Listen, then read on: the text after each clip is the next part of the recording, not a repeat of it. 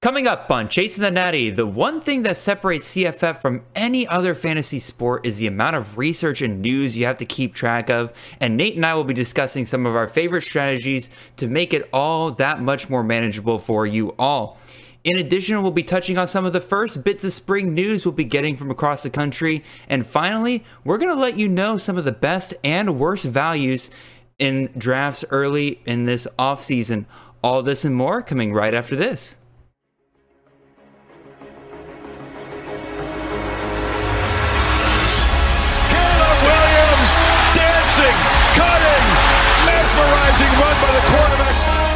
Marvin Harrison Jr. touchdown. Marvelous Marv. Ball next to the end zone. Drop down for Franklin. A majestic touchdown. This is Chasing the Natty, a college fantasy football podcast.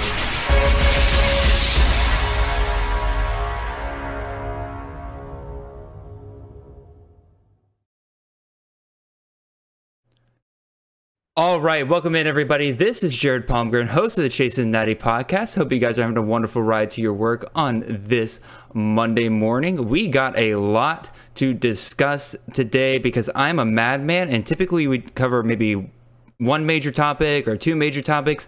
I went out and decided to cover three different topics. As you heard at the top of the show before the intro there, we got a lot to talk about. And as always, we have our fearless co-host, Mr. Nate Marquise. Nate, how are you doing today, sir? I am great. Um, excited to be back on with you here. Spend a day at the uh, Kansas City Zoo because the weather is fantastic this weekend here. Yes, so sir. took my daughter out and checked out some of the uh, some of the animals. Spent a little time with family and had a nice little Sunday. That's a very, very nice little Sunday. Again, weather's gorgeous over here. Um, best part about Athens is spring break and summer break because that's when all the college students leave and everything gets a lot quieter around here and it's a lot easier to go out and do fun stuff because nothing's nearly as crowded. Like my girlfriend and I, for the first time, we went to a place called Wonder Bar last night and it is like a video game. It's a it's a video game bar. Like you go in there, there's drinks, there's snacks and stuff like that, but they have like Switches, Xboxes, PS4s, old arcade games and stuff like that, all free of charge. The games are all free. It's just Nice. you have to it's just you have to, you know, pay for drinks, pay for food and stuff like that. But it it was incredible in there. And it, it got a little busy as the night went on, but fun, fun idea. You got Yeah, anything fun like that in Kansas City? I don't know that we have any uh, any bars like that. We had an arcade bar that was um, a pretty big hit, but I'm not even sure if it made it through COVID. But we don't, not that I know of, that we have any video game bars. That's a really that's a really cool idea. I I don't play a ton of video games, but I could get behind something like that. Just uh, uh, having a few beers and and playing some games would remind me a lot of uh, my time in college for sure. Yeah, there's a similar place I went to in Atlanta, but they like they they charge you like 20 bucks to use their computers or to like reserve spaces. I'm like that's not nearly as fun. Like if you if you can get that set up with all your friends, that's great, but like Yeah. this one is literally just walk in.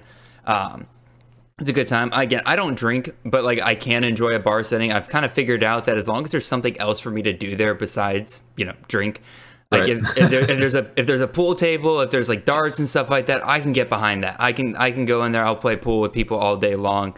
That's fun to me. Or and obviously TV for sports and stuff like that. Yeah. Anyway, enough about our social lives and everything. Like I said, we got a ton to talk about here, Nate. Um, this month, as part of C2C, um, all of us at C2C are kind of trying to go back to basics on some things. Again, March started to get a few people kind of trickling in here that are, you know, have taken their break from college football. They're trying to come back in. So we're going to get a little back to basics and Today, we're going to cover research strategies. I guess I'll go ahead and move us over to that screen. We're going to discuss some research strategies for college fantasy.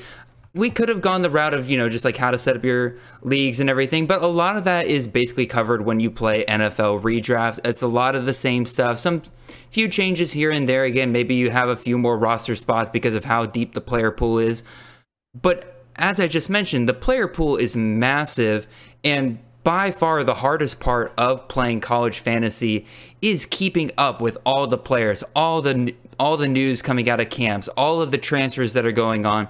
So Nate, we're going to spend the first I'd say probably about 20 30 minutes today discussing different research strategies that we have, like as people who cover this sport, cover this game that we all love to play, and what we can kind of teach to people out there who, again, maybe don't have as much time as us to keep track of all of this. What are some strategies they might can employ in order to keep up with it all? So just kind of very broadly here. Again, I have some questions here on the sheet that we can use to kind of guide us, covering different aspects of it. But just kind of on a broad scale, Nate, do you have any just basic strategies that you kind of employ to, like, let's say it's the start of the off season. What's the first thing that you're doing to keep up with everything?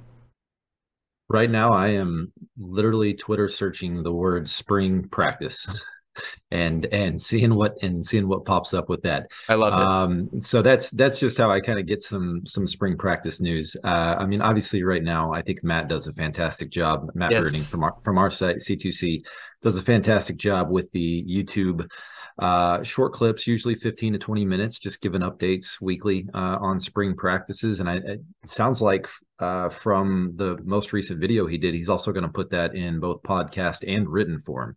So uh, a, a variety of ways you can get that information. So that's kind of what I do this time of year. Um, and and you know I'm in the thick of things so much between our chats and Yep. and dis- discords and those types of things where it's it's still a lot of information coming at you. But um, yeah, I mean I'm sure we'll touch on it. There's a lot of useful spots on our on our website at campuscanton.com that Yes, you sir. can use to kind of find out you know who's going where and and what's happening with everything Yeah, I think we'll, we'll just kind of start with the first question I have here moving forward.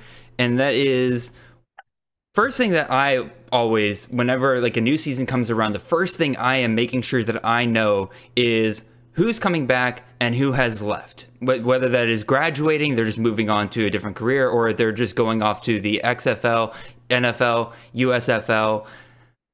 So my kind of strategy when it comes to that is twofold. One, I do follow wonderful websites like Campus to Canton and also CFB Winning Edge, both of whom keep wonderful lists of just everybody that's leaving. But obviously, if you don't have access to those things, there's just some things you can research on your own. Um, looking up you so a lot of times you'll get lists of like early NFL declarees. A lot of websites like 247, on three, places like that do that very often. But it's harder to find the guys who are just straight up graduating, like the seniors, the guys that probably aren't as buzzworthy in the NFL, guys that are probably going day three, if not probably undrafted free agent guys. To me, the best place to find guys like that, those are the ones that will typically sneak through. Senior Bowl, Shrine Bowl, any of those kind of bowls, those rosters, like going through and just kind of checking guys off that are on those rosters, because that's typically where you're going to find guys like that. So, Nate, do you have anybody, or anybody, but any strategy you have when it comes to trying to figuring out as quickly as you can what the player pool for college fantasy football is looking like in terms of who is gone and who's coming back? No, not really. The I will give props to Fantrax. It sounds like I, I haven't done any drafts yet this year, but just from talking with you guys, it does sound like they've done a really good job of updating their rosters. Did they get rid of No, the- th- not yet. ah Not yet. They have done Yeah. an incredible job of getting in freshmen. And I, I I don't think I've run into hardly any problems with anybody coming in saying like, oh, this obvious freshman is not here. Uh, Yeah. PJ, who's been doing our freshman mocks for the Campus Canton leagues and everything, says that he's they've done a very good job with that. The big thing that they've kind of been missing in terms of players being added, most often it's been FCS transfers coming up to the FBS levels. So like guys like Cameron Skattebo from Sacramento State going to Arizona State, he's not in there. But guys like Will Levis and Anthony Richardson, they're still floating around. Yes, they are. Yeah, that's too bad. Um, yeah, I, I, I'll be honest with you. I, I don't have uh, I don't have any strategies when it comes to that. Usually, um, just a Twitter search or Google search to find out if if uh, anybody has. I mean, luckily now we're we're to the point where the combine's going on and stuff like that. So um, a, a lot of that information is is a little bit easier to find versus where we were at in early January on declarations and stuff. Yeah, yeah, 100%. So again, we we're talking about keeping track of who's coming back, who's leaving. The other aspect of college fantasy that we have to keep track of now is the transfer portal, which is absolutely blown up over the last couple of years. Nate, do you have any resources that you typically go to in order to keep track of all these transfers that are going on. Yeah, two of them. Uh, two four seven does a really good job of uh, on each team's uh, commitments page for mm-hmm. each recruiting class that they have. Uh, two four seven does a good job. At the very bottom, will show any incoming transfers that that program has. So, for instance, like Colorado's is you have to scroll forever because there's nine million transfers coming into Colorado, but they do a good job of showing where they're from uh, and where they're going. So 247 is a really good resource for that. And then also on, on campuscanton.com, we've got our CFB portal tracker, which is amazing. There, it shows close to 230, um, you know, transfers that are the only you know the fantasy relevant transfers meaning it's you know you don't 247 is going to show you all the defensive and the, and the offensive linemen and stuff like that. This the c2 c2c college football portal tracker uh, you know weeds all that out and it's just the skill positions that we care about for fantasy. Yeah, that's that's a great call. The other thing I, I also have written on my notes here again, two four seven on three also has a very good transfer portal tracker as well. The other resource I'll kind of throw out there, the at FBS Fantasy Foot account on Twitter. The guys who run that are absolutely nuts in how quickly they're able to glean information from Twitter and retweet it out for everybody to see. I personally have notifications turned on for any time that they put out a tweet. Because the moment that they know, I know now. And I'm able to keep track of a lot of transfer news with that and has made everything a lot easier. Again, we're trying not to make this a campus at Canton infomercial because we do have a lot of great resources on the website, but I also do want to give a ton of shout outs to a lot of great guys out there. So Nate, you touched on this already when it came to keeping track of spring news. Again, I love the the idea of just again Twitter searching spring practice, just seeing what all new articles are being put out there. The other thing I will do, and I'm going to give a shout out to the CFF site here because they have a good resource on this. Uh, Mike Bainbridge put out a um, last year where he has listed every FBS team and he has listed his preferred beat writer that has given him the best information regarding spring practices, roster management, stuff like that. So go over to their website. I believe that webpage is free for everybody. I might be incorrect on that. Mike, you can DM me and correct me if I'm wrong there. But that is a I went through that and there are a couple guys on there that I wasn't aware of and I've started following them ever since and it has made my job a whole lot easier. So if you're another thing you guys can do, and this is something on Twitter I've seen some people start to do, is if again, if you're on a if you're on like a personal account on Twitter, you don't have you don't want to be filling your feed constantly with college football and stuff like that. Why wouldn't you? But even so, maybe you don't. what I've seen people do is they started to use that list function on Twitter where instead of following all of these guys, they add them to a list like a certain list on their Twitter so they can go whenever they're in the mood to catch up on college football news, they can then go and scroll exclusively college football beat writers. So that's yep. something I might suggest to y'all if you're worried about clogging up your Twitter feed. Absolutely. That's that's exactly what I do. I got all of the you know each one of the the beat writers in one list so I can just scroll through that list and see if there's anything coming out. So. The other two things I would say when it comes to spring news, um, really this is just news in general, and this is gonna sound so obvious, but again, keep yourself listening to podcasts when you're working and stuff like that. You don't have to be 100% paying attention. You don't have to be sitting down like eyes glued to a screen looking at guys. You would be surprised when you're just working and listening to some of these college football podcasts how much you're gleaning without actively without actively um, listening. Like you would be surprised later how much you can recall. Like it doesn't have to be something you have to put aside time for when you're driving, when you're going back and forth to work. Again, this sounds like obvious stuff, but again, like you would be surprised like how often I would talk to people and they're just I'm like, "Okay, what podcast do you listen to for college football news?" And they're just like, I don't really. I have to set time aside to like read articles and stuff like that. I'm like, no, no, no. Find some that you can put on in the background. You would be surprised how much, in, how much information you are gleaning without realizing it. So another good one. I was going to say another good one is the uh, Cover Three podcast. Um, yes, sir. Bud El- Bud Elliott and uh, and Chip and those guys. I know last summer, uh, Bud did his summer school series. Oh, that was incredible. Yeah, and he spoke to beat writers for basically every program, all, every every program, and just kind of he had you know five or six questions for him and it was a lot of really valuable um, relevant fantasy football information that that you can get out of that. So i would definitely say check that out when he hopefully starts firing those back up here in the next couple months. Yeah. And again check out all of our stuff at campuscanton.com again all of all of our shows pretty much cover different news aspects throughout the off season whether it's Devy debate, whether it is back to Devy, here, here of course on CTN, all, all of our shows pretty much cover that stuff. One last thing I'll touch on when it comes to spring news join a Discord or set up a group chat with some like minded buddies and just constantly share with each other just news and posts that you find. Again, being a part of the Campus Can't Discord as well as the CFF site Discord, having places where people are just like working together to when they find information and they post it all in one place and you can just kind of scroll through and be like oh that's interesting. I totally missed that. It helps a ton. This doesn't have to be something that you have to take on on your own. Again talk to your college football buddies. Constantly be texting each other be like yo guys did you see this? This is really cool. This is what i did when I first started playing college fantasy, again, it was me and Xavier. We would just constantly be texting each other back and forth, be like, hey, you see this? This is really cool. Again, don't be afraid to lean on others. That's all I'm saying. Uh, one last thing we can touch on here, and Nate, this is really uh, where I'm gonna. This is really gonna be your time to shine because of your awesome articles that you have been releasing recently.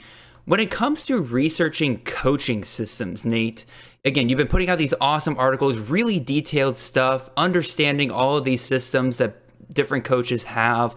What are your suggestions to people who uh, who want to understand that side of college fantasy? Because, as we say all the time, college fantasy is system, system, system, and understanding systems helps you understand the players. So, what are your suggestions there, Nate?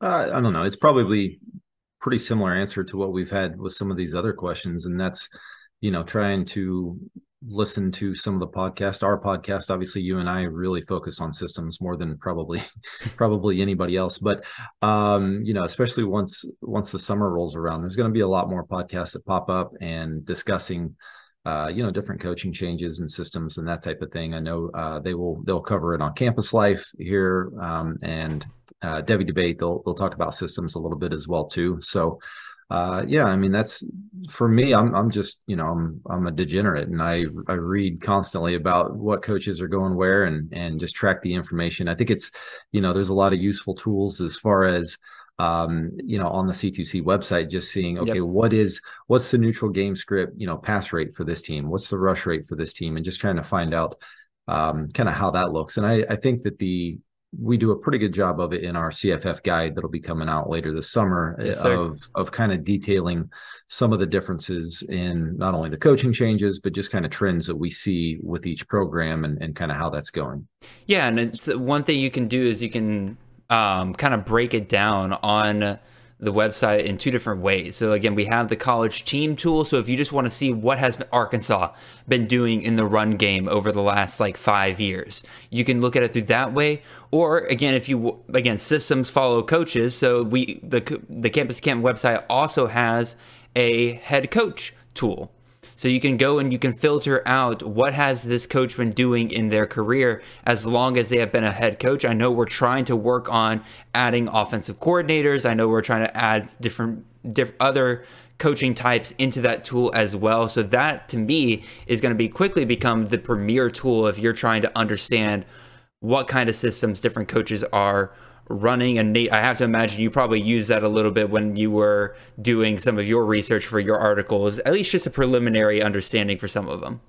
Yeah, yeah, it's a good it's a good useful tool tool to uh, kind of have some of that background um, information there. So yeah, definitely go check it out.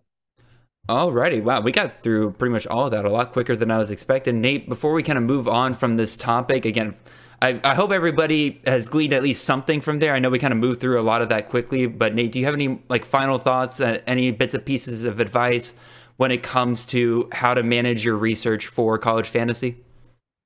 No, I think from a research standpoint, um, you know, we we covered a lot of information there. Are I assume at some point are we going to go over like just uh thoughts and strategies as far as like with starting leagues and, Yes, and commission and stuff like that? Yeah. Yeah. Again, we're going to do that all throughout this month. Pretty much the first like 15, 20 minutes of every one of our shows, we're going to cover a different topic. I just know a lot of a lot of our podcasts have been talking about setting up leagues and I'm like, okay, that's not usually the thing that people are hung up on when they first get started for college fantasy. College fantasy, the big thing is research and like how to manage how how to make that easier for people. So I figured that would be an interesting place to start.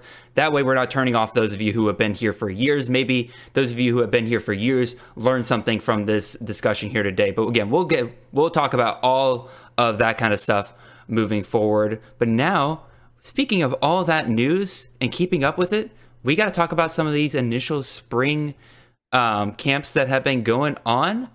And before we get into that, oh, wrong page. But you know what? Since I have the page up, and pretty much since the last since the last 15 minutes has been a big infomercial, I'll quickly go through this spiel. Again, guys, we're part of the CFF team over at Campus Canton. Make sure you like, comment, and subscribe. Make sure you're following us wherever you are listening on podcasts. And make sure you're leaving those five star reviews. Again, we love hearing from y'all. Make sure you DM, myself on Twitter. I'm at CFF underscore Jared. You can find Nate. He is at CFF Nate on Twitter. We love answering you guys' questions. With that being said, I think we can pretty much get right on back to these spring camps. And we're going to touch on a few of those spring camps that have um, pretty much already begun. Not a ton of news out there, so we're going to get through this section pretty quickly. But I did want to go ahead and discuss Nate. I have up on the screen here a graphic that I made of all the schools that are kicking off spring camps this week. And I'm not going to run through every single one of these because I got like 30 schools up on the screen right now. But Nate, looking at the screen here of all of these schools here, what are one or two schools that you're excited to get started with this week and find out information from? North Carolina, definitely. I want to see with all of the you know the attrition they had at the wide receiver room. I want to when we'll we'll touch on that a little bit later, but I'm I'm really curious to see how that pans out, especially with their new offensive coordinator. Uh, another one that probably sticks out to me here would be uh, Miss uh, Mississippi State, just given the amount of changes, obviously with Mike Leach no longer being there. I'm really curious to hear what they talk about how the offense is going to look and how they how they see that playing out because man just talk about a massive um i don't know if any programs going through a bigger 180 as far as their offensive philosophy than than what they have this offseason. So um i would say those those are the main ones that that probably stand out to me. Um maybe a little bit of liberty. That's kind of interesting just given their coaching changes as well too. Mhm. so yeah those are probably the main ones. What about you Uh, Kentucky starting on Monday. Again, I want to see. Again, we get Liam Coen back in. I want to see how quickly they're able to re-implement that system that made Will Levis so successful two years ago. Guys like Wan'Dale Robinson successful. I want to hear how the three top three wide receivers are doing with the with the new system. Again, Tayvion Robinson brought in to be that slot guy. You got Dane Key and Barion Brown on the outside.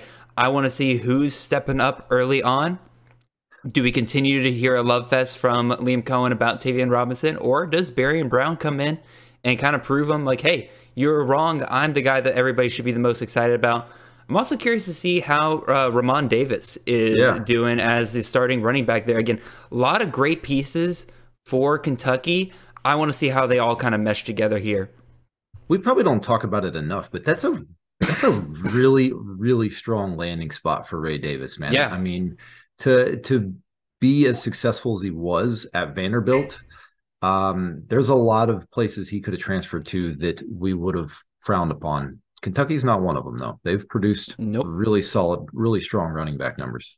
Yeah, again, I have Ram- Ra'Mahn Davis as my running back 20. So again, I I'm with you. I, I fully I love that landing spot for him. I'm excited to see what he does. Other ones that kind of stick out to me here, uh, Arkansas State.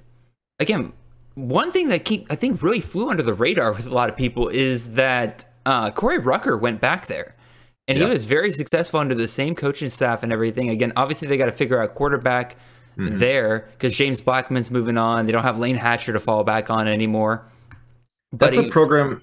Go ahead. Sorry, go ahead. I, I was just going to say that's a program that's hard to get information out of because it is a small G5 school. But last year, and I believe even the year before that, they posted the box score of their spring game, Yes. which was really nice. And very few programs actually post a, a straight up box score. So that's nice to not have to, um, you know, really dig hard for that type of information. Yeah, no, absolutely. Uh, some other ones here. Again, UAB. Again, we'll, we'll talk about that here with one of the players we're going to talk about when it comes to our ADP analysis. But hmm. I'm really curious to see what that coaching staff starts to sound like, what kind of system they're planning on running. Like you said, Nate, it's a G5 program, so we're probably not going to get a ton out of them. But I'm I'm interested in gleaning whatever information I can out of them. And then one another under the radar one, and I mean I mean really under the radar here, Rice. You got JT Daniels going over there again. Obviously, fourth school, like he hasn't been successful really anywhere that he's gone, but he's finally moving down to the G5. It's the AAC defensively challenged conference. He has two good options at receiver and Luke McCaffrey and Bradley Rozner, who's coming back for his eighth year of eligibility. We did confirm that. Um, so again, that's another one. I'm, I'm kind of excited to see like maybe if they can finally get things off the ground going there.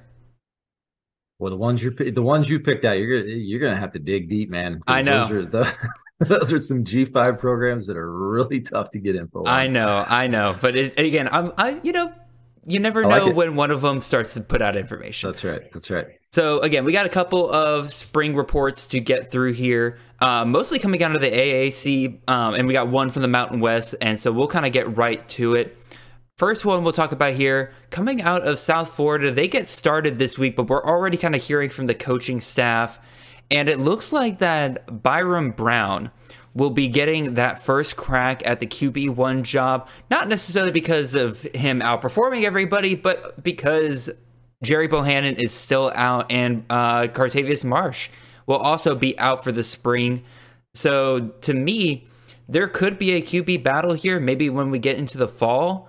But Brown kind of being all alone back there, and especially with how well he performed down the stretch for South Florida last year, I think he might be the guy to invest in moving forward here. This is going to give him a massive leg up going forward. Nate, your thoughts on the South Florida room right now? Yeah, as as a CFF analyst, we like this. This is we want to see some some division happen here in this quarterback room, and him getting a leg up on the rest of that competition there. I think it's important because it is a it is a totally new system that Yep. all all three quarterbacks are learning, and he's the young guy. He's the guy that has shown probably the most upside. Um, and so for him to be able to get basically all the reps with the ones throughout the spring, I think is a really, really big advantage for him uh, going into the fall camp. Yeah, Doesn't and- doesn't decide it, but it, No. it's a it's a big it's it's a big leg up for him in my mind. No, I agree, and because again, like Gerry Bohanon, I mean, he was a starter at Baylor for I, I think two years or one. No, full, it was just just that one year. just the one year. Okay, but even so, he, he started at a P five level. That's that's great experience on his part. He was the starter heading into last year before he got hurt again. So I think he'll like if there's anybody going to challenge Brown come the fall, it'll be Bohannon. Sure. But even still, like you said, him having all these snaps in the spring and likely the summer is going to give him a huge leg up here. Not really much else to say there. Again, they're getting started this week, so we'll probably hear more about what actually comes out of spring practice there. Let's go over to Hawaii, where they had they they're finished. They're done with spring practice. Uh, it had a lot to do with some renovations they had going on with some of their facilities, so they had to get it all out of the way pretty early on. They had their spring game this past week, in which case their beat writers gave us zip zero nothing about it. Literally, uh, the only article I could find was just like, yeah, they had a spring game. I'm like, okay, you have any any anything out of it? Who looked good? No, nope, nothing. They had a spring game. Um, and then Nate, you kind of pointed this out because I sent you the whole article, and this article is literally like two paragraphs long, y'all. It's not long at all. But you actually did glean one little bit of information out of it that you were kind of surprised by. So Nate, what was that little bit of information? Uh, just that they're they're transitioning to the run and shoot, which is the the offense that Timmy Chang uh, ran during his time there at Hawaii. Uh, and kind of blows my mind. I just assumed that they were transitioning to that last year. This is his second year there, so I don't know why he wasted a year if the plan was to go to the the offense that he wants to run anyways. So um, yeah, they're going to the run and shoot. Uh, probably, you know, like I said, we don't have any information as far as who did what in the spring, but for me, I'm going to be looking for those depth chart reports coming out before the season starts because yes, we we know historically with the run and shoot, the inside receiver position uh, is is the one to own, and they put up big numbers. John Ursua, who's the wide receivers coach there now, yes, was a was a monster fantasy producer during his time there. He he played that same role, so we'll keep an eye on see who's who's going to be in those spots whenever whenever the depth charts start rolling around.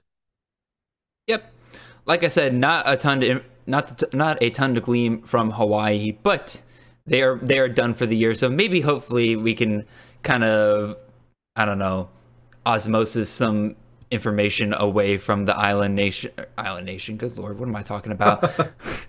They are americans. They are they are indeed american. Um, the island states excuse me that's the word i'm looking for. Technically united states they're all tiny nation whatever. Um, anyway let's go to houston. Uh, let's talk about what's going on over here. This actually got quite a bit of information coming out of here um, also, we'll, also in America. Also in also in America, Houston is. Um, believe it or not, even though Texas, I think, has threatened to secede about a million times in U.S. history.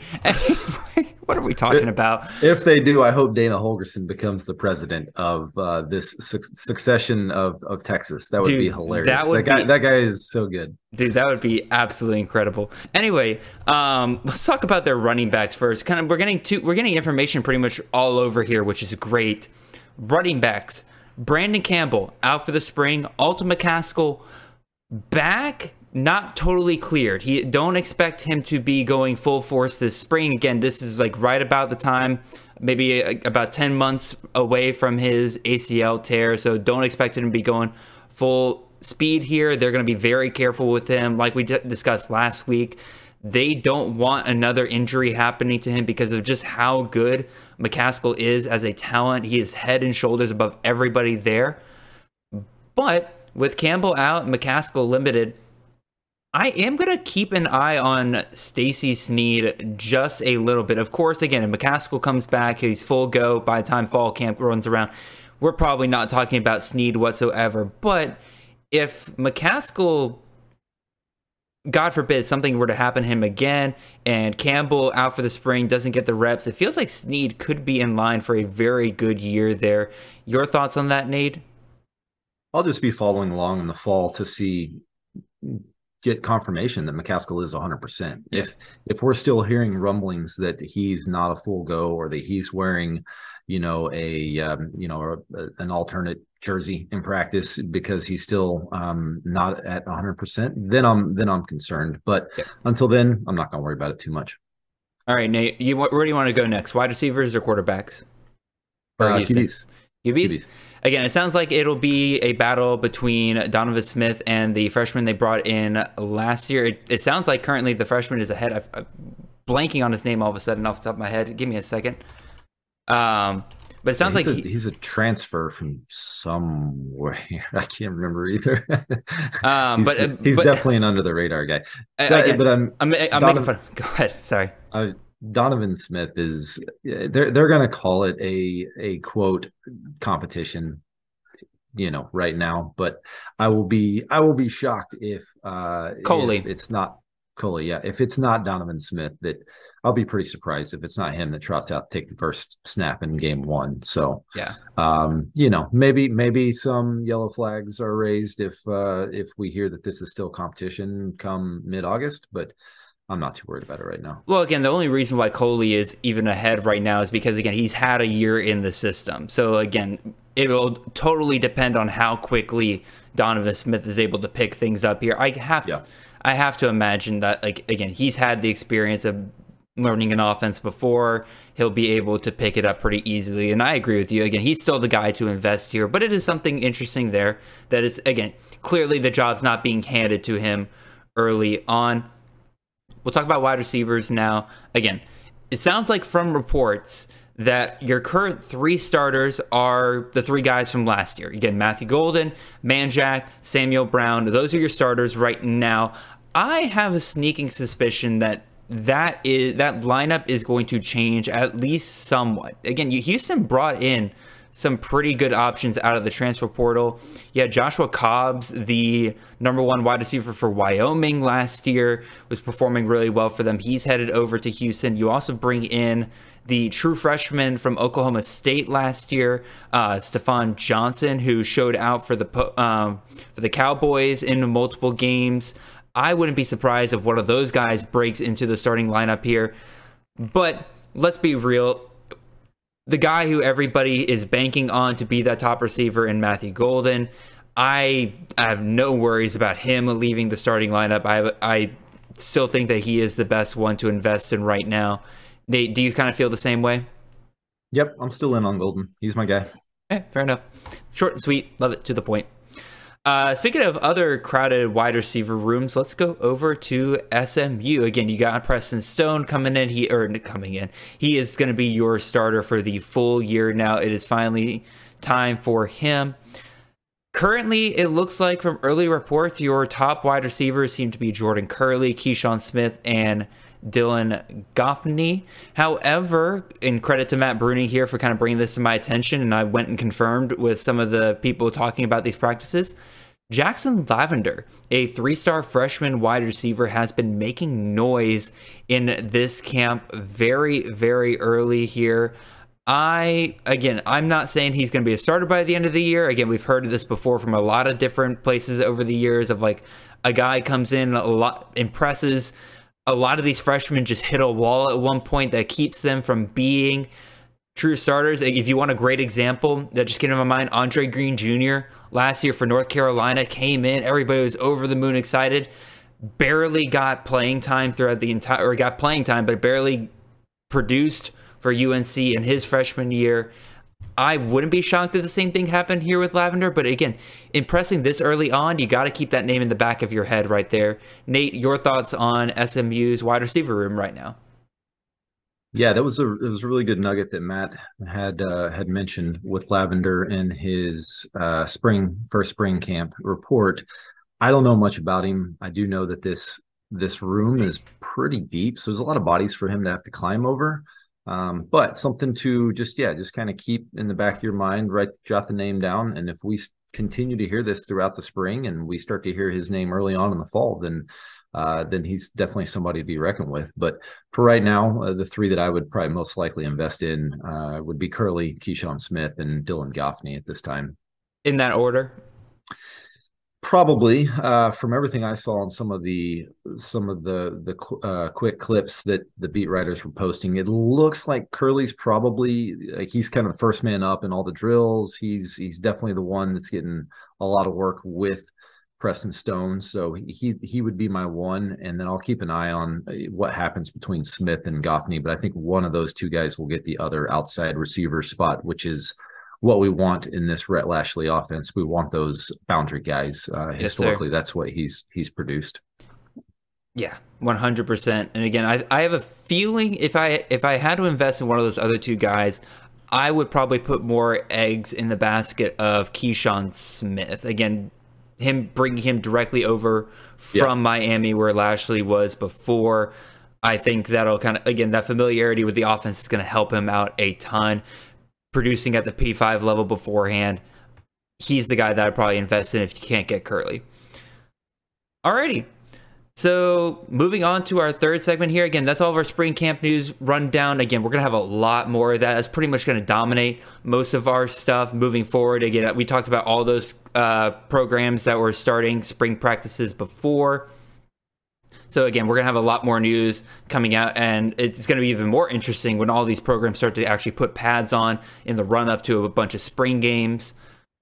But now, last thing I want to talk about here today, Nate we're a month into pretty much the CFF offseason. Um, I have been running several CFF mock drafts, best balls, things like that, to get an idea of what is this early ADP, average draft position, if you don't know what that means.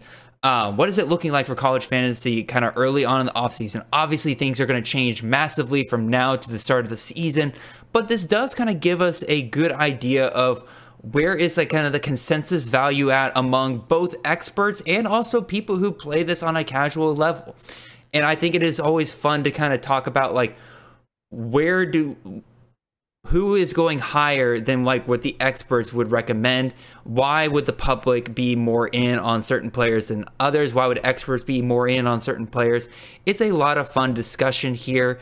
Um, i don't know how well you can see that graphic nate um, but like based on that graphic i kind of have up here on the screen do you have kind of even any initial thoughts before we kind of dive into some players that we think are going too high and some that are going too low my initial thoughts are just kind of the big tier breaks that you see between especially the with the quarterbacks between the uh, what looks like I believe the top six QBs there. Yes, sir. And and then QB seven, which is uh, Tyler Shough, Texas Tech. But I mean the the difference in ADP between Michael Penix, uh, who on I believe is at 16.2 so like basically the 16th player taken in in adp and then Shough is all the way down at 50. So yep. huge, huge tier break uh, right there. So it's almost like you're probably seeing in a lot of these drafts, um, guys, quarterbacks go off the board early in rounds one and two, and then people are just kind of waiting from there on and, and not taking another stab at it until you know the fourth, fifth, sixth round. I think it's also the fact that you have those top six quarterbacks, and then everybody after that, there is no real consensus of who is yeah. up next. So you can have Tyler Shough there. His ADP is 50, but he has a wide range. I've seen him go off in the third round, but I've seen him go off in like the ninth, tenth round. Like it's been crazy. Yeah. The variation you can get with some of these QBs pretty much after those top six. And like you pointed out, Nate, here in the tiers, there uh, at running back and wide receiver, there's a big green block right there. And mm-hmm. that pretty much tells you that the third, fourth, fifth rounds just dominated by yep. running backs, wide receivers, and it's just where everybody's trying to scoop up as many top players as they can before we get really outside of that consensus there. Any other thoughts you have here, Nate, before we get on to some of the more specific players? Not really. One last thing on the QBs. I mean, it's just when when we talk about those top six being Caleb Williams, Drake Maye, Bo Nix, Austin Reed, Frank Harris, and Michael Penix. I can't remember a year, and I've been doing this a long time. I can't remember a year where we can be so confident in that many top tier QBs. Like that's a really deep tier one mm-hmm. of of QBs that are back. And and I think it's deep because three of those guys, Bo Nix, Frank Harris, Michael Penix, kind of surprisingly came back. Mm-hmm. And and so it has made that top tier so deep as compared to most years. I mean, usually we only have two or three quarterbacks that we can like you know pound the table and say these these guys have done it. We're not worried. There's no ifs about what they can do. We've seen them do it and they're legit. And this year it's really deep up there. I wonder if nil has a lot to do with that nate because again like Maybe. nil impacts all of these guys obviously. All of these guys right. are pretty much stars on their different teams. But quarterback more than any other again has that stigma of like that's the most important position on the field, they're going to be the ones that earn the most amount of money. So I wonder if that's going to be standard kind of going forward for a lot of these guys that aren't seeing NFL aspirations. They do come back for as many years as they can just so they can get that extra NIL money each year. And that could make the quarterback position deeper and deeper. I hope so. That would oh, be awesome. It, it would be a ton of fun. And it also kind of makes fantasy kind of mirror the actual product of college football just a little bit more. When when you feel that desire to take a quarterback in the first round if that kind of makes sense. Yeah.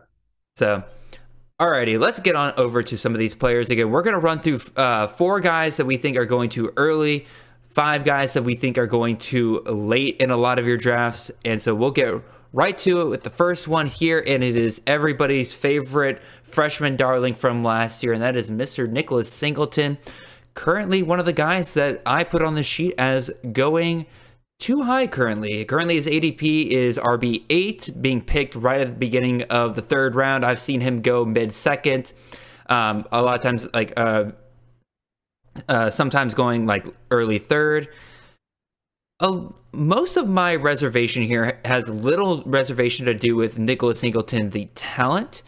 It is more of I don't understand the difference between Singleton's ADP and TreVeyon Henderson's ADP. So to give you an idea, again, Singleton RB8, beginning of round three. TreVeyon Henderson RB18, going towards the end of the fourth round. That's an almost two round difference right there. And both of these guys are former five star backs going to big time Big Ten programs with historically his successful CFF running backs, but are both dealing with questions about what kind of workload they're going to get this season because they have other legitimate options in that backfield. Again, Henderson, you got Miyan Williams, Dallan Hayden, Evan Pryor, Nicholas Singleton, you got Kaytron Allen, who's in the same class as him, who sometimes outcarried Singleton last year. So to me, it's more of me just trying to understand like I don't understand why there's a gap between the two of these. If you're going to, I don't understand why people are paying up for Singleton when you could be getting him in the same range as Henderson, who has pretty much all the same questions, in my opinion. So, Nate, your thoughts on Singleton? And I guess I'll ask you do you think it's that Singleton's going too high or Henderson's going too low? Mm, I, so when comparing these two players, uh, which is is kind of the basis for your for your argument here is I think the problem with Henderson is and, and why people are scared off from him, it's the shelf life of college fantasy football is short, right? Three years is essentially what you get if you're talking about an elite player in a, at a P5 level. Yes, and he and he basically was wasted all of last year because of lingering uh, foot issues, right? And now we know that that that backfield is really deep at Ohio State. So I think people are just scared off from Henderson because of that injury history, because of Ryan Day's propensity to just sit players for lengthy periods of time, trying to get them healthy because they don't they don't face their level of competition very often and um and their schedule tends to always be backloaded because michigan's always at the end of the year so you know it's just a situation where if you I, I would be worried if I if I'm drafting Henderson that if he gets dinged up, I may not see him for three weeks, right? Even mm-hmm. if it's just a small injury. So I think that's a concern. The in my opinion, the floor for Henderson is far lower than it is for Singleton. I can draft Singleton and confidently say I'm getting a thousand yards and I'm getting 10 touchdowns out of him next year. I think that's I think that's his floor, even with Kaytron Allen. I think he's too explosive um, to even though his touches may be limited to maybe 15 a game, I think he's going to do a lot with those 15 touches. So for me, I, I don't have a huge disagreement with the gap between Singleton and Henderson. And it's really mostly to do with I'm concerned of what Henderson sees and how it might play out.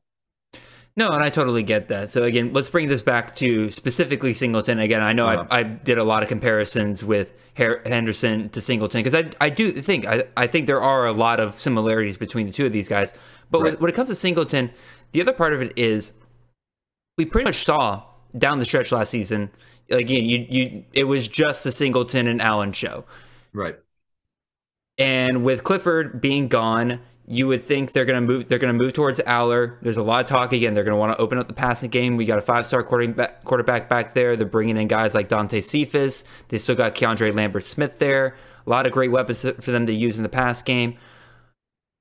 What is the path for Singleton to finish better than what he did last year. He had 167 touches, reached 1100 yards, 13 touchdowns. So he had a really good season last year. Again, a lot of that came in the bowl game, but even so, he finished as the RB 46 last year. He's being drafted as the 8 right now. What is the right. path to him getting up to that aspirational top 10 running back for CFF? Uh, I I think your point is well taken in that. I do think because of Kaytron Allen, his ceiling is capped, right? I don't I don't think 1600 yards and 18 touchdowns is probably outside of his range of outcomes talking about Nick Singleton because of Kaytron Allen. However, I do think that they are going to lean on the ground game something fierce there at Penn State, um, especially early on as they start to work Allar in. And I think that it's a good enough offensive line. It's a good enough um, staff in, in terms of scheme that I, I think there's room for them both to eat. So even if you are kind of drafting him near maybe his ceiling here at at RB eight, I think that his floor again is very very safe, and so I, I don't have a major problem with that. Um, because when you're drafting in those first three rounds, you're really you you can't really win your league, but you can definitely lose your league if Mm-hmm. you if you miss on some of those early guys. Yeah, no, that's a very fair point. And again, a little bit morbid here, but if God forbid something were to happen to Allen, yeah. Singleton would be Oh my gosh. he would be hitting that RB eight Yeah, quickly. and that, and you got to you got to kind of take that into account. I mean, that's that's that's as sad as it may sound. I mean, there there is potential for that. Yeah. All right, Nate, let's go on to one of your guys here that you put down as being too high. Well, I say that. I put him down for you because I figure you might want to talk about this guy. uh, let's talk about Jermaine Brown Jr., the running back out of UAB. Currently, his uh, ADP is RB22 off the board, being picked right around the mid to late fifth round. Early in the process he was a guy that was going in like the second third round. Has fallen a, a little bit but he's pretty much kind of settled in right around this range right here. So nate why do you think that jermaine brown jr is currently going too high? Well, and I I understand some of the support for him because this is a a program that has historically done well with running backs. Um, the only problem is is that it is a totally new staff, and that that history doesn't carry over with them. We don't know what we're going to get out of Trent Dilfer, right? Yes, sir. We've never we've never seen him coaching at this level. I think that there's and and Nick Nikki and Alan brought brought this up in our disc or in our chat. I I think there's some serious concerns with that offensive line. Like they are losing they are losing a ton there at UAB. This is going to be a major rebuild that's taking place. So um that has me concerned a little bit too. What's the game script going to look like? Is he going to be able to have enough volume that we saw uh, in the past with the running backs there? So that concerns me too. You know, it- the schedule's fairly challenging. They do have Georgia on their schedule, so they've already got two bye weeks built in, basically. so, uh, so that's a little bit of a concern as well too. But um, I think I think that's my my thing. I think there's way too many unknowns for me to be even remotely confident taking him uh where he is where he is currently going which remind me again what is he rb 22 RB22. Yeah, I just he's not somebody I would even I would even consider um in that range. You know, once he starts getting down to RB30 plus, yeah, maybe I'll maybe I'll take a look, but I still think there's a lot of risk that goes on with him. So, as somebody who has him currently ranked right in this range, he's currently my RB twenty one. Um, I'll kind of touch on some of the points you had there. Obviously, offensive line. Whenever you're dealing with a running back, that is a major place of concern uh, in terms of how well they're going to be able to churn out yardage. But again, like you said, this is a program that has built itself to run the ball extremely well. They have people in that staff they've kept they kept from the previous regime that are going to be able to help teach up those new offensive linemen. I think they'll be able to still be productive there. The other part of it is let's say that offensive line isn't performing as well, especially in the rushing department. That means that whatever quarterback they have back there, I'll be real, I haven't even really looked at who the quarterback for UAB is going to be.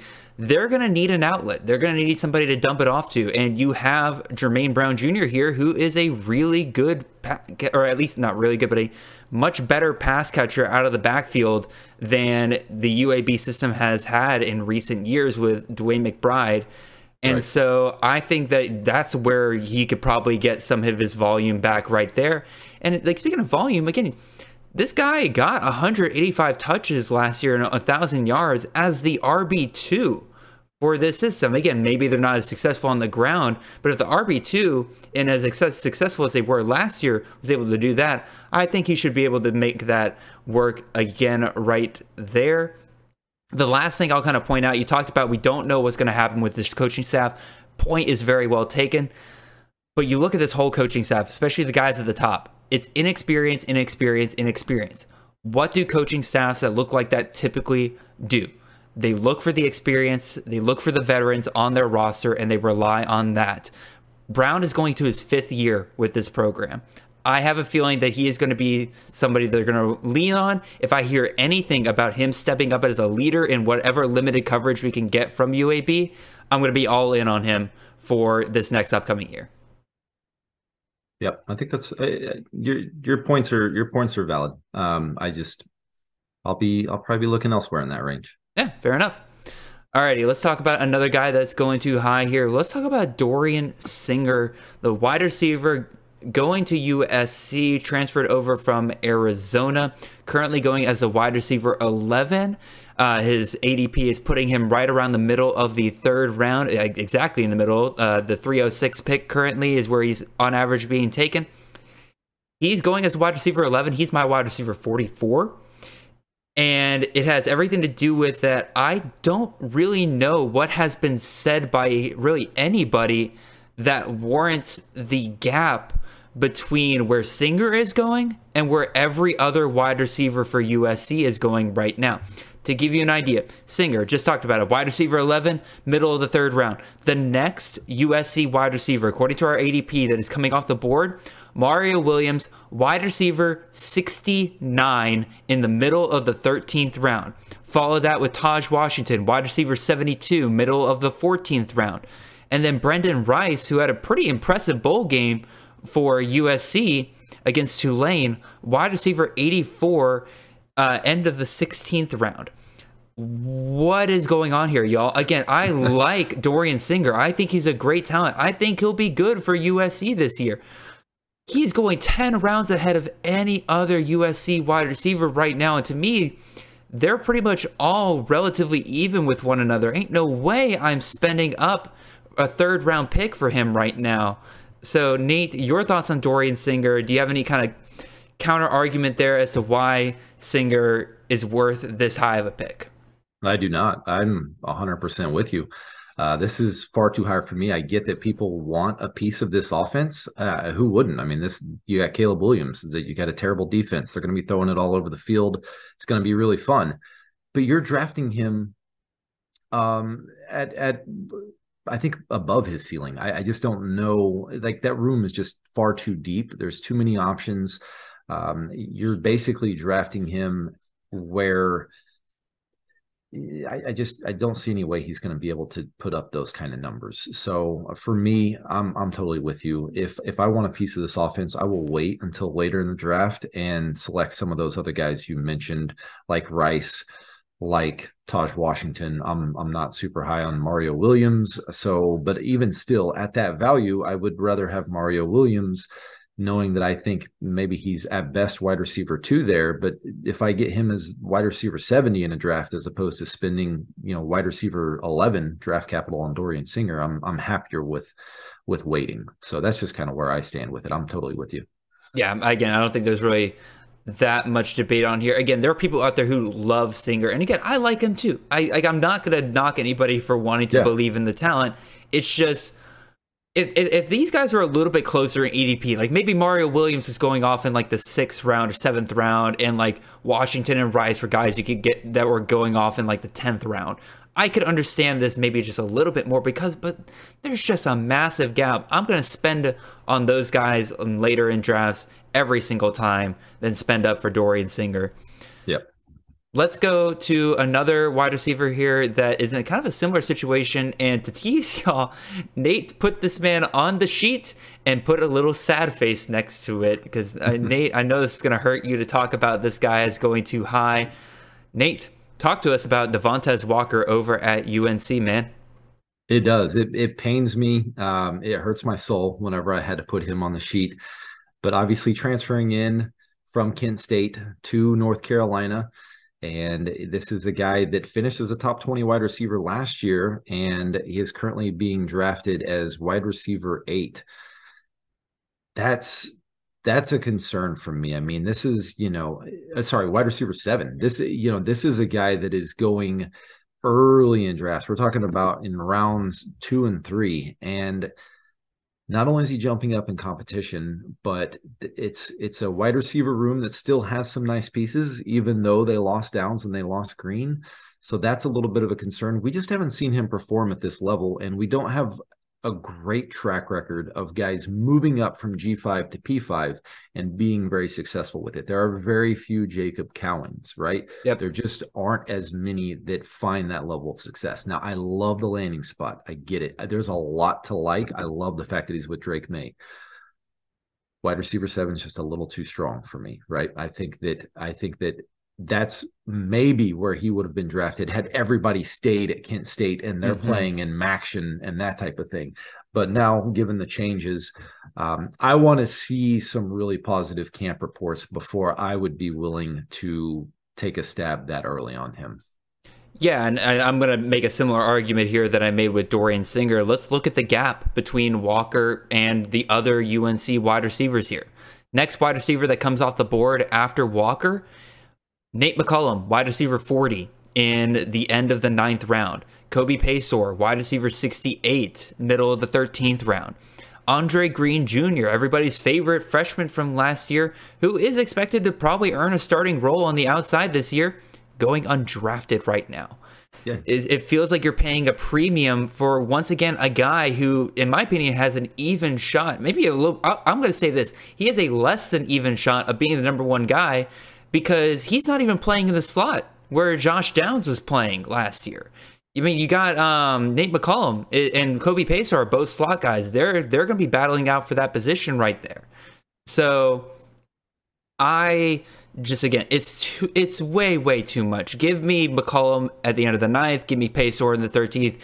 Give me Andre Greene Jr. way down the draft boards before I spend on Walker at the end of the second round. Yeah, it's some of the names that are going around Devontez Walker. Uh, Jacob Cowing going a spot before him, Jalen McMillan, Xavier Worthy. We talked about Dorian Singer. I mean, these are dudes that have that have proven at the Mhm. P5 level capable of getting a thousand yards and close to 10 touchdowns. I mean, the the amount of production that Xavier Worthy has at Texas, I mean, it's just, you know, he, he's been incredible for two years. So I just, you know, uh, he's just going in a range. It's just a little too rich for me right now. And I love the guy. Gosh, I love, I love Tez Walker, man. He's he's a freak. Yeah. Alrighty. So enough negativity, Nate. We got we we're, we're bashing on too many of these guys right now. Let's go talk about some guys that Sunshine. are too low in our opinion. So let's talk about a quarterback here first. And we're going to talk about Kurtis Rourke, the quarterback out of Ohio, currently going as the QB 17. Raw ADP has him as the 70 or right about the 80th player off the board, puts him in the at the mid to late seventh round right here. I kind of disagree with you on this one, Nate, but I'm going to have you make your pitch here first. Um, and it's nothing to do with his talent or the system that he plays in. But you, I'll make you, I'll let you make your pitch first, Nate. Is it the injury? It's everything to do with the injury. Okay. That's that's fair. Let's let's talk injury aside right now because I don't. I'll, I'll admit I don't know all of the the details with with his injury status. Um, assuming he does have health, and we can't always assume that. So I, I do want to see some practice reports come out that okay, he's taking snaps with the ones and he's moving around just fine. Assuming that happens, I think that this is a guy that probably belongs in that first tier of QBs that we talked about, of that that first six that have proven they are CFF studs and have a great system that support them again coming in this year and have wide receivers around them because that's exactly what we're talking about with Kurtis Rourke there at Ohio. So um, that's just where I stand with it right now.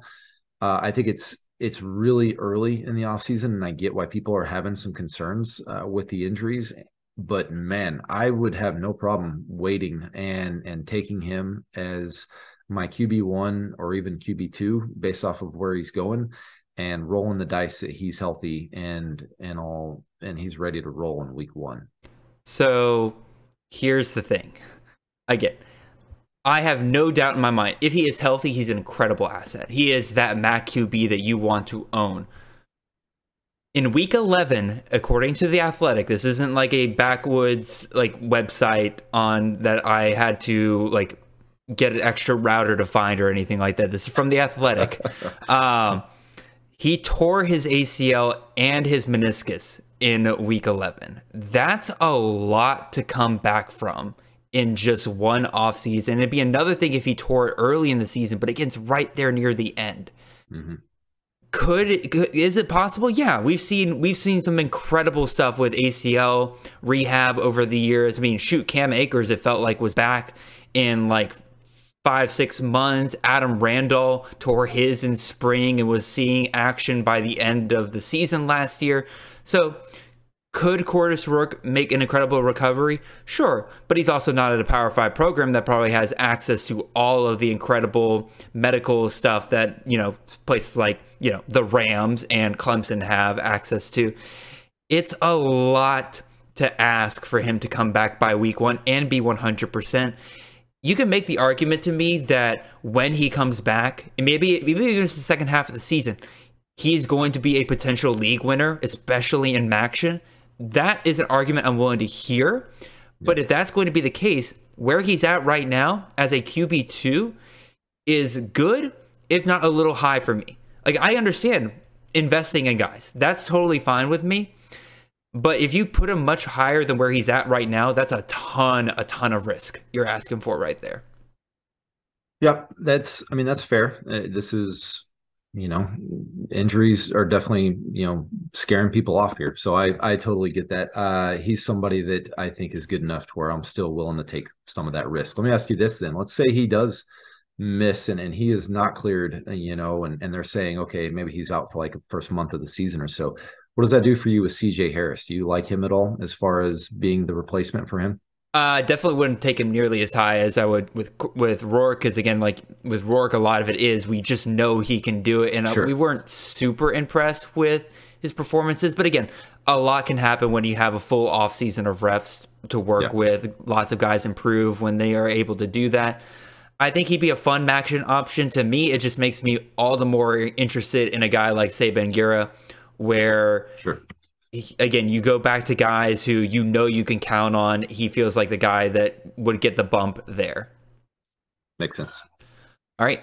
Let's go talk about a running back here, and let's talk about Mr. Trayshawn Potts, my running back 19. He's currently going as the RB 43 in drafts right at the tail end of the ninth round. Guys, this is the Minnesota running back position we're talking about here, and It'd be another thing if Potts was, you know, maybe there was, I mean, there is some competition. Again, to me, it's between him and the freshman they brought in last year in Zach Evans, but Zach Evans was injured throughout most of the last year. Trayshawn Potts is a veteran in this program. We've seen this staff value veteran presences. And he last year pretty much was net even with Mohamed Ibrahim through the first two games of the season. Started off with performances of 16.8 and 19.9 fantasy point performances. After that, they went directly to we're going to give Mohamed Ibrahim every touchdown under the sun because Potts didn't score another touchdown after week two. But that tells me that when they're questioning Ibrahim, when Ibrahim wasn't the guy that they knew that they could rely on week after week, Potts was their next guy up, and he got extended run in games against New Mexico and Western Illinois. Again, not great competition, but those are the guys where they throw them out there and they say, "All right, what do you look like when we give you a little extra volume?" He was that next guy up, and it feels like we're not spending the value that he deserves as the probable next Minnesota running back here. So, Nate, your thoughts on Trayshawn Potts and where he's going right now? Yeah, I was surprised to see that he's currently going as the RB forty three. Uh, that's, I mean, this is a system that you just want to invest in. I mean, you want to take a shot at it, even if it doesn't work. I mean, I, I would be totally comfortable with taking him in, you know, that RB twenty to twenty five range and just betting on the upside that Minnesota continues to churn out, uh, you know, really high producing fantasy running backs. And we saw when Mo Ibrahim went down that year before Trayshawn Potts himself went down, he was performing at a really, really high level. This is a guy that was consistently putting up over 20 fantasy points per game. So, um, you know, it's hard because there's, it's hard to speculate on what the issue was with him. Some some were saying that maybe it was some blood clots or something like that that kept him out the remainder of that season. And he didn't when he did play last year, he just wasn't as efficient as he had been in the past. So that's a little bit of a concern. This is a guy that over his career has gone from 7.3, 6.4, 4.9, and then last year 4.7 yards per carry. So it's a little concerning that he's kind of going in the wrong direction there. But this is a guy that the staff, I would assume, is quite confident that will be just fine because they've seen him produce at this level. So, uh, yeah, I would be totally confident taking a stab on him well before he's currently being taken. Yeah, because again, you're you're talking about the end of the ninth round. This is pretty, again looking at some of the guys that are kind of going around him. Again, Raleek Brown, the USC running back. What? What are Ugh, we doing? No way. Day Day Day Hunter at Liberty, Jarquez Hunter. Um, ahead of him, Nakia Watson, Washington State. Again, like it's it, just it's it's a position where if yeah, I mean maybe maybe it ends up being somewhat of a committee, but we haven't seen that from them. nope. And and you, you could be getting a guy that gets 250 touches at RB 43. I mean, that's just an incredible an incredible value there that you got to be able to I mean, you want to take that risk on a guy that could get that level of volume. Yeah. 100%. Again, Trayshawn Potts should be moving up a lot of y'all's rankings pretty soon. I, I have a feeling that people are going to kind of have a light bulb moment pretty soon that says, like, hey, what, why are we waiting on this guy? Sure. Next one up here, one of your guys here, Nate, you threw on to our sheet Mr. Richard Reese, the running back out of Baylor, currently going as the RB55, kind of mid to late 11th round. This man had 1,000 yards and 14 touchdowns last year. Nate, how does this even happen? How do people forget about what he did last year? For- Tell us about for- Reese. Uh, forget's a great word to describe Richard Reese. I think he is a forgotten man uh, among the fantasy community. And uh, you know, I posted that tweet. Name name the three players that got 200 touches, a thousand yards, and 10 touchdowns, and he was one of those three players, along with Judkins and uh, and Ott over in California. We we forget how productive this was as a true freshman and a guy that we've considered to be undersized because he's listed, I want to say around 175 pounds, but is a guy that uh, proved in multiple games that he can be a workhorse. And it's a great system. It's the Baylor system. Some people are concerned because of the running back room and how the season kind of ended for him, and he became part of a committee. Uh, but I think that was kind of load management. They, you know, the, the staff had said midway through the season, hey, we just kind of want to manage his load. He is a freshman. We're not going to overdo it. And from that point on, they they did.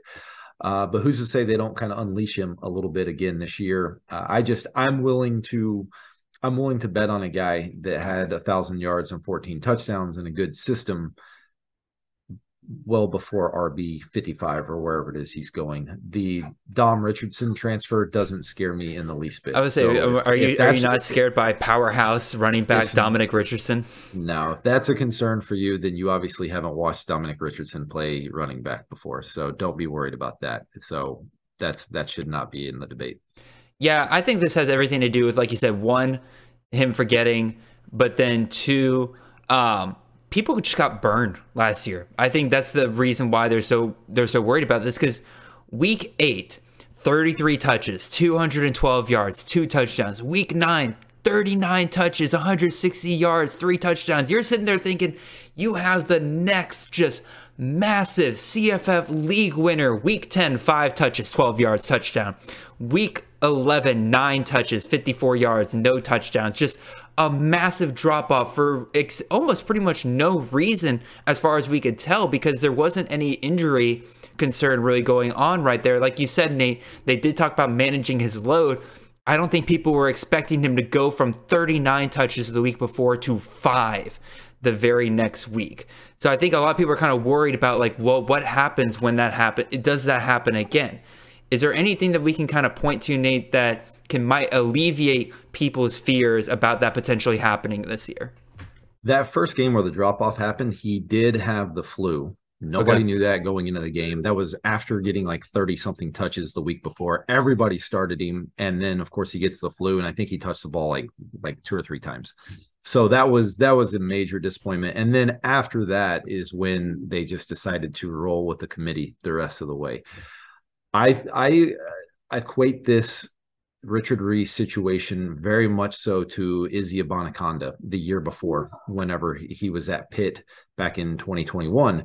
And it was abundantly clear that Izzy was by far the best player. And when I watched Baylor play this year, it's abundantly clear that Richard Reese is the best running back on roster.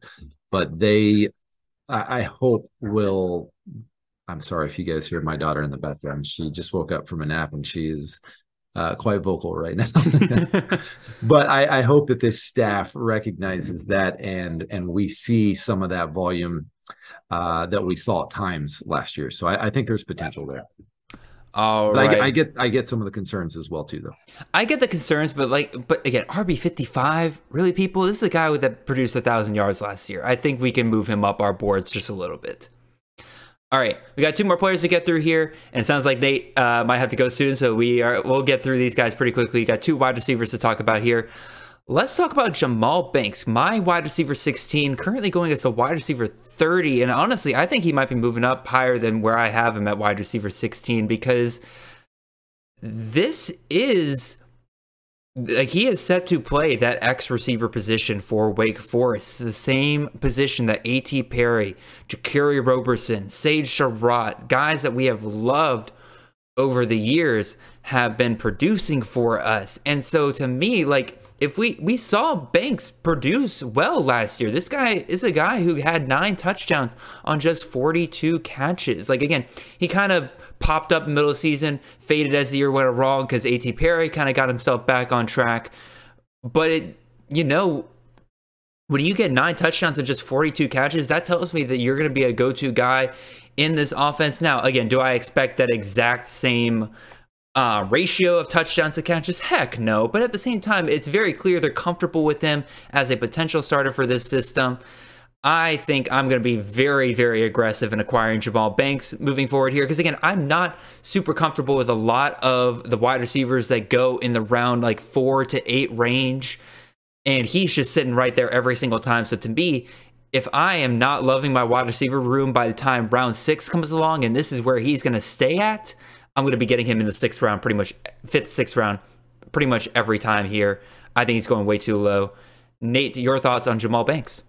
I totally agree with you. This is we talked about Trey Potts over in Minnesota. This is the wide receiver version, really, of Trey Potts in that he is the next man up in a system that we absolutely want to invest in at the wide receiver position. So, uh, yeah, I think people are are a little scared off that we haven't seen it, and maybe you know maybe Greene also being back for Wake Forest, people may be concerned that these two could could take a little bit of the volume away from each other but still, I, I, think wide receiver 30 is probably pretty close to Banks's floor. Um, I, I, think he's somebody that can really produce and and will get a pretty decent portion of of the the volume that will be absent from from losing A.T. Perry. So I yep. like I like where you're at in in thinking that he's going too low here. So it's funny you say that like oh the reason why people might might be scared off of Jahmal Banks uh, it's because we haven't seen it yet. It, a lot of those same people would then look at you and be like, "Oh, but I'd rather have Donavon Greene later on." It's like, well, if you don't think that Banks hasn't shown anything, then you really must not like Greene because he hasn't really shown anything either. Because again, Banks we have seen last year can take yeah. over games a la A.T. Perry and all these other guys. I haven't seen that from Donavon Greene yet. So Greene might be the better value because again, he's just going so much cheaper. But like, I'm just that much of a believer in Jahmal Banks this year.